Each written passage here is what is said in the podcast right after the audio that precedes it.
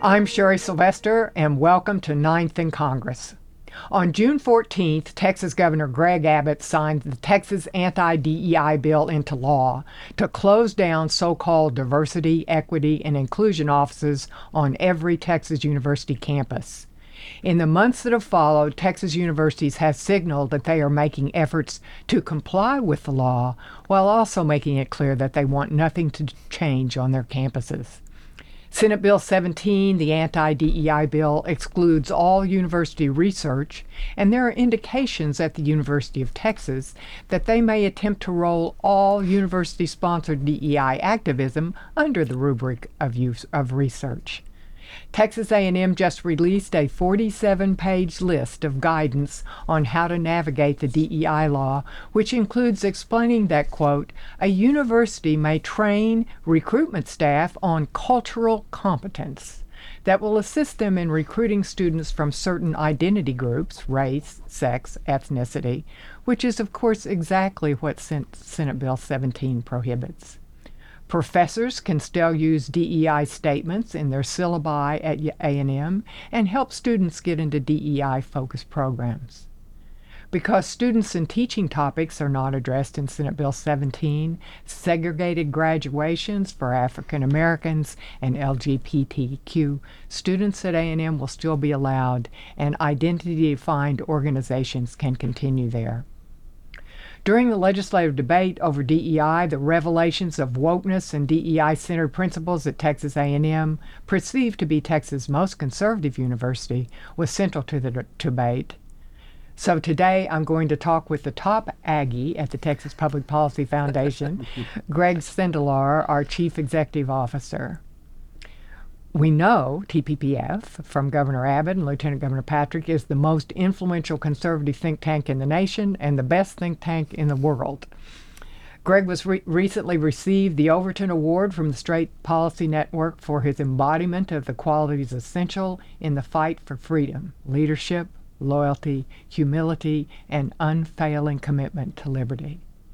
Greg has played the lead role in the massive growth of TPPF for more than a decade and a half including the acquisition, financing, and development of our new headquarters here at Ninth and Congress, the opening of our Washington, D.C. office, and most recently, the passage of over 80 legislative initiatives in the Texas legislature.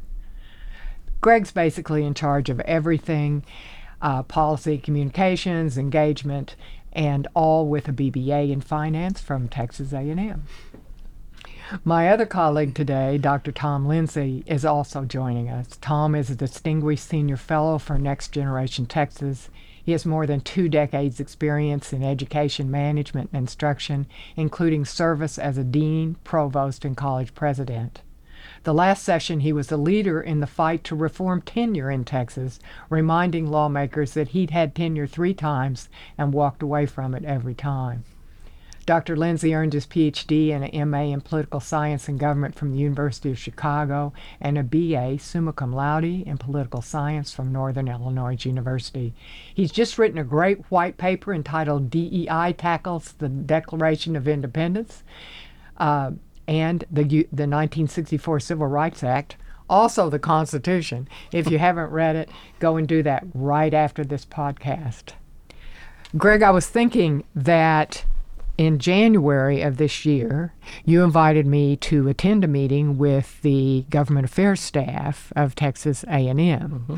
At which point, their goal, they had many goals, but mainly to get us to help them in the fight to get a billion dollars, which the universities had with asked a for, with a B, billion with a B, uh, be, with the threat that they would have to raise tuition if they didn't get this billion dollars. And when we asked them, kind of broached the subject about DEI and tenure, what, what was their response? well, and, and, and first I want to say I'm a very proud Aggie. As if you go watch the uh, video about the Overton Award, it spends a lot of time talking about my Aggie fandom, and it's a very been a very important part to to me personally, and I think defined a lot of my life, and so that's why I'm so passionate about this, and that's why I was so passionate to work with you, Sherry, and our team on on on these issues over a session. But when we went and met with uh, the A and M staff here in Austin and the legislative relations government relations staff I asked them point blank. I said, "Do you guys require DEI statements in hiring tenured professors?" And the answer was, "Well, not exactly. We don't do it, but we don't forbid it." And and as we talked through it, it was cl- they came to the self realization that well, if we're not forbidding it, then we are implicitly allowing it and and encouraging it. And I think that's the problem, right? Like these DEI programs have taken over and and I would say changed the culture of a university that I think was extremely welcoming. Uh, my is one of the main reasons I chose to go to A and M was how welcoming it felt. I, I, I, I had no uh, ties to A and M nor to University of Texas, and those are the schools I was considering. I chose A and M because it felt like home and it felt very welcoming. And based on what we're seeing at the campus and how students feel now, that's not the case. You know, we know in 2015 that a large percentage of, or the the vast majority of white students, black students, Hispanic students felt like they were part of the university, and today that's not the case. Even though they've been uh, instituting all of these DEI programs, they're supposed to make them feel a part of it. But what's really happening is they've been dividing the university and the students. I, I remember that we talked with our colleague uh, at the National Association of Scholars, Scott Yenor, who put out a, a report uh, that kind of shook the Texas world, which was how A&M went woke. And as I understand it, so this is hearsay, as we say in the trial, but when that article came out, all hands on deck. Everyone went into College Station, spent the entire weekend refuting every point uh, but it was it was all it was all technical refutations. Yes, Texas A&M did have as many DEI officers as the University of Texas. Yes, sixty percent of uh, applicants for professorships there were required to have DEI statements. So so not uh, not just uh, a little bit. So they have uh, they did, their DEI office did say that they were not going to hire any more Asians. Yeah. Which is which is unbelievable, you know, right? And kind of, you're you're not hiring people based on uh, certain characteristics that we c- you can't control. I, I can't control being white, just like you can't control being a woman. Well, I don't know. Maybe you can control now if you're a woman or not. No, I'm kidding. But by choice. that's right but I think I think that's the the important part, and I, I think the perplexing thing as an Aggie, as a proud Aggie, is you know, I grew up with the mantra from my parents about, you know, it's the MLK mantra, right? Like you judge people by the, the the content of their character, not not the color of their skin. But yet these programs are actually judging us more by the color of our skin than the content of our character. And, and it seems that not just at A&M, it's happening at universities across this country, but we, we care more about these these other characteristics that we have no control over than we do about actually the merit and achievement that we should be worried about when it comes to people that we're bringing into our, our universities. And so to me, it becomes this tyranny of low expectations where we're trying to sink all these boats eh, in order to try to make them equal and have equal outcomes as opposed to working on, on raising all the boats. Yeah. So, Tom, you spent a lot of time on campuses and, and know about the climate. Yes.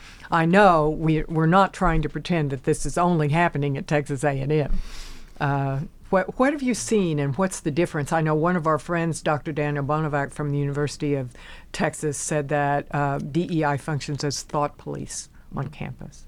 No, that's exactly how it functions. Unfortunately, I mean, universities were always dedicated to the idea that the pursuit of truth is the highest human activity.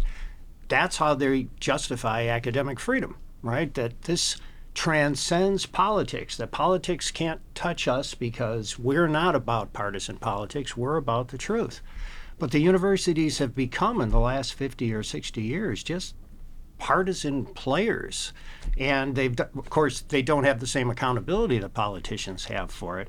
And question is, how did it get that way? How did we go from universities as the pursuit of truth and therefore cherishing freedom of speech and cherishing debate to today where we have censorship, shout downs, cancellations? And the answer is that those who are pushing DEI on critical race theory, which is simply the content that DEI delivers, they have a different conception of human nature than did our founding fathers and and then does most of us. And by that I simply mean this. When the Declaration says all human beings are created equal, they knew that we look different and have different capacities, etc. But what they said was the most important fact about humanity is what we share in common despite those differences. And what we share in common is equal rights to life, liberty, and the pursuit of happiness. What DEI teaches, because it's grounded in Marxism, is that it is not what unites us that is most important, but what separates us. So the doctrine of human equality in the Declaration, meaning equality of opportunity, has been replaced by the unholy trinity of race, class, and gender, on the basis of which we are forever separate. So, it's been said that the philosophy taught in the classroom in this generation will be the philosophy practiced in the legislature in the next generation. If you're teaching people that they're forever separate, that means they're going to have less interaction with each other. That means they're going to have less understanding of each other. With less understanding comes more hostility. With more hostility comes the possibility for violence. That's what DEI will erect if it isn't stopped. Well, to push back a little bit, does Texas really have a leg to stand on here? I, uh, my husband is from the northeast, uh, northwest, and you know one of the stories that he tells was how you know watching these Texas teams that were segregated teams and mm-hmm. how they could. It, we were, you know, it took a long time to get the University of Texas segregated and A and M and other places. I mean, is there not? Is this maybe? Are we seeing an overreaction here, or are they right if left to our own devices? It took a long time to live up to the Declaration of Independence and get those schools desegregated. Do we want to go back to segregation now, which is what's being called for by so called anti racist leaders such as ex Ibram Kendi, mm-hmm. right? Who, in fact, here I have a quote from him in fact, he's updated the quote because he says he's been attacked unfairly. he's facing a lot of internal lot, strife right now. he is. That's right. Apparently, yes, that's true. And he says this is his new updated statement, which he thinks is going to make it better. And he says the only remedy to negative racist discrimination that produces inequity is positive anti racist discrimination that produces equity. The only remedy to past negative racist discrimination that's produced inequity is present positive anti racist discrimination that produces equity. The only remedy to present negative racist discrimination toward inequity is future positive anti racist discrimination toward equity. Now, all he did was add in the words positive anti racist discrimination. so the initial statement was the only remedy to past discrimination is current discrimination and, and for present, future discrimination. That statement is exactly the moral parallel of George Wallace's statement segregation today, segregation tomorrow, segregation forever. Mm-hmm. Only now, through DEI, the meaning of everyday words has been turned upside down so that now this is good discrimination, or as he says, anti racist discrimination. And of course, the whole thing is equity, which DEI tries to promote as somehow in harmony with the Declaration's principle of equality, but they're actually exactly the opposite. James Madison in Federalist 10, the most famous of the Federalist essays, 85 essays on uh, uh, the Constitution, there he, Madison encounters the proposal that to eliminate faction will homogenize passions and interests and opinions, make everybody the same. And Madison says that would be completely tyrannical because it misunderstands human nature. First fact about human nature is we have different talents, different opinions, different interests. The only way Madison says that you can eradicate that is to establish a tyrannical form of government. Well, here we are. Yeah. So you know, uh, A and M African American enrollment at A&M has actually declined a little bit. And um, mm-hmm. um, when you were there, uh, I mean, is what is Hullabaloo U? And well, it I wasn't mean, there I'm, I'm when just, I was there. it wasn't there. So hullabaloo was was not there. What what kind of orientation did you have when you were coming in? And was there separate graduations for African Americans? No. Were you in separate separate dorms, which is what we have now? No, that wasn't my experience at all. And I, I think, you know, th- I think the part that's most offensive to me is that they've weaponized diversity. And you know something that i think it can be an, an intrinsic good right? Like it, you want to uh, get to know people that have different backgrounds and different perspectives. You know when i was in college I, I did all kinds of things. I went and saw noam chomsky speak. Now obviously it didn't turn me into some raging liberal but i think being exposed to that was helpful in in in uh, firming up what my actual belief systems were. And my experience was you know the literally the first person I met when I moved into my dorms was I was African American, and uh, later that year we worked uh, really hard to get him elected as the second African American yell leader in A and M history. I mean, yell dude- leader's a big deal. yeah, at yell A&M. leaders a big deal, yeah. big deal, right? And the other big deal was he, I wasn't in the Corps, he was not in the Corps, so that's another big deal. Usually, the yell leaders are are in the Corps, and we didn't do that because we were trying to chase some historical thing. We did that because he, there was no one that loved A and M more than than than he did, and we wanted to to work with him to do it. Came from a very different background. His parents were um, uh, African. He grew up in Houston, but. Um, uh, that was part of the uh, experience orientation wise uh, you know i went to fish camp fish camp was uh, they literally threw everybody in this in this uh, camp out in east texas uh, for a couple days and you kind of get to know people there's people from all stripes of, of from around the state uh, there, and I think it was a good way to get to know folks outside of just who you went to high school with um, that was coming. And so I love that aspect of it. But um, you know, even I know it's it's I think it's improving itself, but there was a time where fish camp was starting to become a little bit more segregated and focused on our differences as opposed to the things that unite us. Which at the end of the day, at A and M, I thought what unites us is we are all Aggies, you know, and I was, I was reading a uh, article as I was prepping for this, and and someone said, and I thought was great. This African American student said, she goes, "I'm not black, I I'm maroon," and that, that's ultimately, I think, what we all want people uh, uh, seeing is like we all share these things in common, and we as- uh, have assimilated together in this special culture, um, which has brought in all these uh, different backgrounds, rural, urban, and, and different races as well. But the way that they've uh, started implementing these programs, it's actually started to divide the student body, and people have felt like they are less a part of what is happening at A&M, which I think is really sad.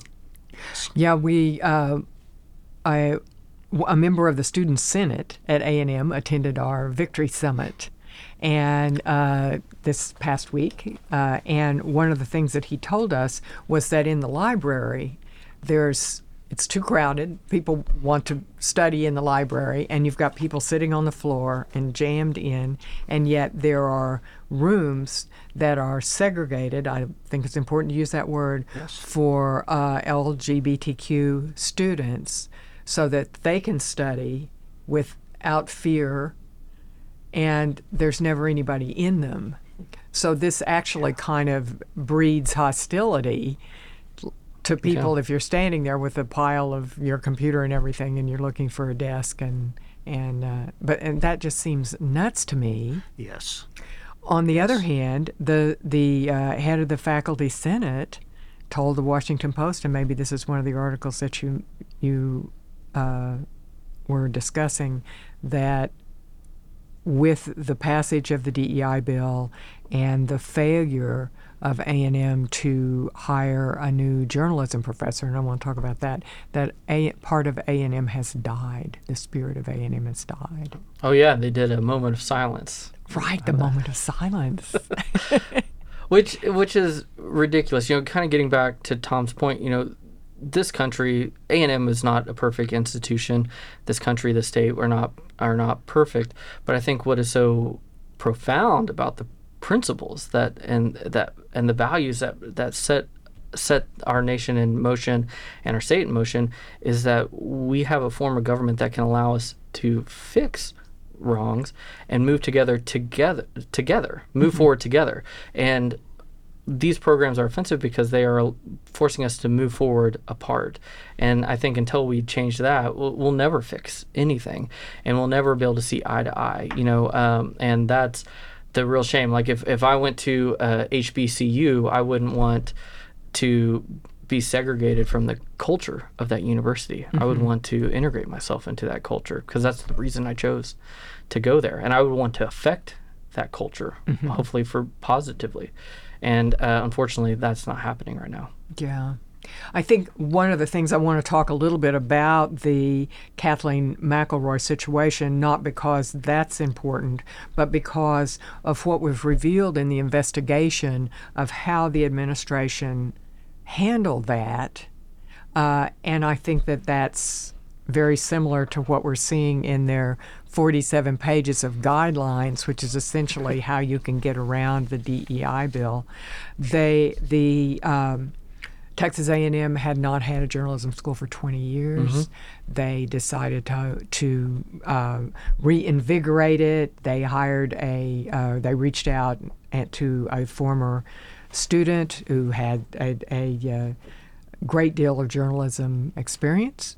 Uh, solid candidate, a professor at the University of Texas, but they instead of they held on to the announcement until after the legislative session was over, the DEI bill was passed, and uh, they got the billion dollars, almost a billion dollars, that uh, uh, that they were uh, hoping for to be appropriated, and then we find out that they they put this this woman out uh, without discussion with the board of regents, and she had a pretty uh, uh, pretty s- substantial uh, DEI um, uh, piece of her resume was had been devoted to DEI, Um, and so then they began to withdraw in stages, which was was why I think they got in so much trouble. Oh well, it's not a tenured position, but it'll be you'll be there for three years. Well, no, it's only one year. So they really treated her pretty badly in, in that process.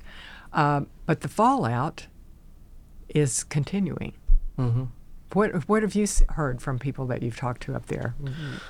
I think the biggest thing I've heard is is uh, kind of a lot of people are flabbergasted. Well, how is this person even a, a not just a finalist, but the candidate? You can understand why someone of that pedigree might be a candidate, but when you have someone you want to restart your journalism program who has been saying things that where you would you know kind of deprioritize certain voices just based on you know the, their race or you know mm-hmm. their sexuality or things like that.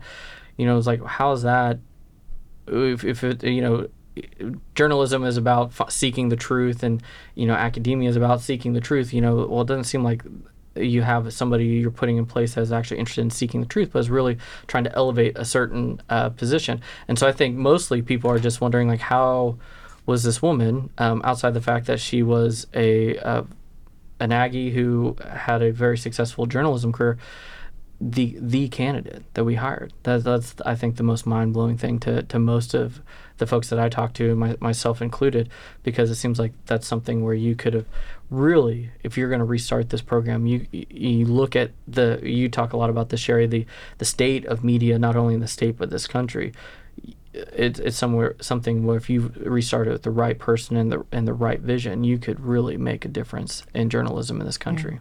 It's yes, what she actually said, and I can't find her quote here, but she said we we no longer have to tell both sides of the story because that's one it. side of the story is illegitimate. Yes.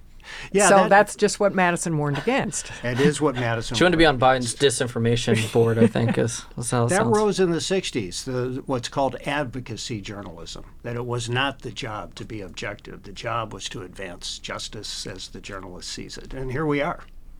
Yeah, you know, and you think, uh, you know, not to get down a rabbit hole on, on journalism, but when you growing up, I, you know, I'd watch Peter Jennings and Tim Russert and folks like that. Definitely not conservatives, but what I learned from them is they would hold, no matter who, they were willing to hold power to account and make them accountable for the decisions they made, good and bad, and and that just doesn't happen No. anymore in journalism, which is a real shame. And and that I think was the opportunity that A and M had but going with the with her, mm-hmm. they were never gonna they were never gonna reach that. What's and so they've circled wagons and that's why we're we're seeing all this pushback on DEI. What is frustrating to me is a refusal to look at the problems. I don't I think here at TPPF we totally support getting more disadvantaged marginalized students into universities. What's frustrating is that DEI with uh, it looks like they've been doing it for 15 years at A&M, UT 15 20 years has made absolutely no difference. And and not only not made a difference, made things worse. Right. Make well, look, how could you not think of yourself as a student? You're going here to find out, learn about life, and get a job, get job training. And the first thing you learn is uh, it's a stacked deck, and America's uh, as as uh, the lead editor of the 1619 Project, uh, Nikole Hannah-Jones says America is racist in its DNA. I mean, that's telling people you don't have a chance if you're a woman, if you're African American, if you're Hispanic. It's a false narrative. It's demoralizing. Greg mentioned weaponizing diversity. That's exa- I mean, that's the whole point. Those who followed Marx argued that what was needed was uh, consciousness raising. And how do you, in other words, the, Marxists after Marx were always uh, frustrated because they said these middle class people they're satisfied with getting some health care benefits and a decent wage. They you know they're not the stuff of the revolution. So what do you do? And the answer was you have to raise their consciousness. How? Make them aware of their oppression. Too many university professors today see their job not as teaching but as consciousness raising yeah, well, you know, A&M, uh, one of the things their previous president got in trouble with was she made them take down a DEI glossary, which included things like Christian privilege and all these other things that you know doesn't it, it goes right to your point. It's trying to raise consciousness of why i'm oppressed and why things don't work for me. And uh, you know that's not a, a the way that we want to teach our youth to go out into the world. Because if you are always oppressed then then you're gonna live a very oppressed sad and and and lonely life. And you know, I don't know if you guys are familiar with the uh, the adage about the, the the carrot, the egg, and the coffee bean and you put them into boiling water. And so the carrot goes in hard, but in the boiling water it turns soft. The egg goes in uh, with a, soft on the inside, a hard shell, and it comes out hard. Uh, but the coffee bean changes the water, right? And so what you want is you want people to go in and affect the culture and be coffee beans. But what we're doing is we're we're we're forcing people to either go in hard and they're coming out soft, or they're they're going soft and coming out hard because we're just talking about their differences as opposed to saying, well, how do you start affecting the culture of it and be a, a, a, agent of change. If you want to see things change in the university, then go do that. But you can't do that by dividing everybody up. That's right. You know what? What was so frustrating to me during the entire debate, and let's wrapping it up here, but I, I don't want us to get off without talking about this, was just a refusal to look at the problem. We've got the new NAEP. We know that what is it? Thirteen percent of fourteen-year-olds are. Uh, it's dropped 13% yeah. reading level of 14 year olds. Math has dropped 9%. And for African Americans, it's double that. Mm-hmm. What would fix that? Well, I think what might fix it uh, or take a big leap toward fixing it would be school choice. Yes. Mm-hmm.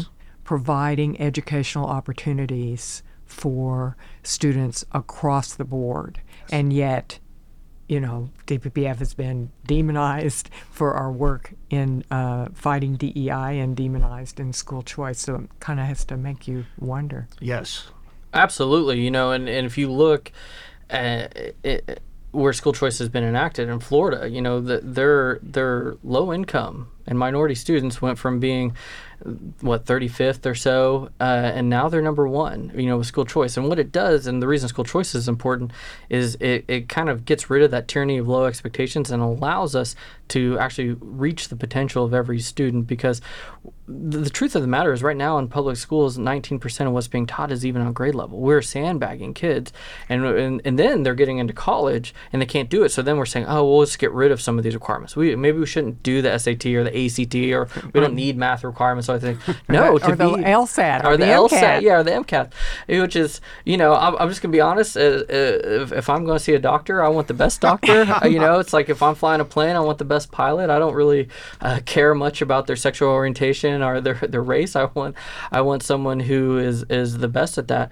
and and that is what has made America and the state so successful. Is that we value merit and achievement and what is happening in our institutions of higher education where a lot of our teachers or where our teachers are coming from and then in our K through 12 system is is that our, our expectations are, are just getting lower and lower and lower and and ultimately our society is going to pay the price for that Unfortunately, I have to agree. That's right. It's, we're, our country's at a crossroads. We can either restore the colorblind meritocracy called for by the Declaration of Independence, or we can embrace DEI. But we can't have both, right? Because they're as irreconcilable as freedom and slavery are. So, in a sense, we face the same crisis or a crisis of the same magnitude as was faced by Lincoln in the 1850s. Wow. well, fortunately for you, here at TPPF, we are uh, out on the battlefield on school choice. Watch this space. We're moving forward on that. Uh, next session, we're going to continue to look at what's going on at our universities. Dr. Lindsay and I and the rest of the higher ed team will be uh, looking at our schools of education, looking at the uh, responsibilities of our boards of regents, looking at how we monitor this kind of nutty stuff that's going on on Texas campuses. Tom, Greg, thank you for joining us today on Ninth and Congress. It's great to have you. You can subscribe to the Ninth Ta- Congress podcast at Spotify or wherever you get your podcasts. If you'd like to receive the Ninth and Congress newsletter, you can sign up at the TPPF website, www.texaspolicy slash Ninth and Congress. Thank you.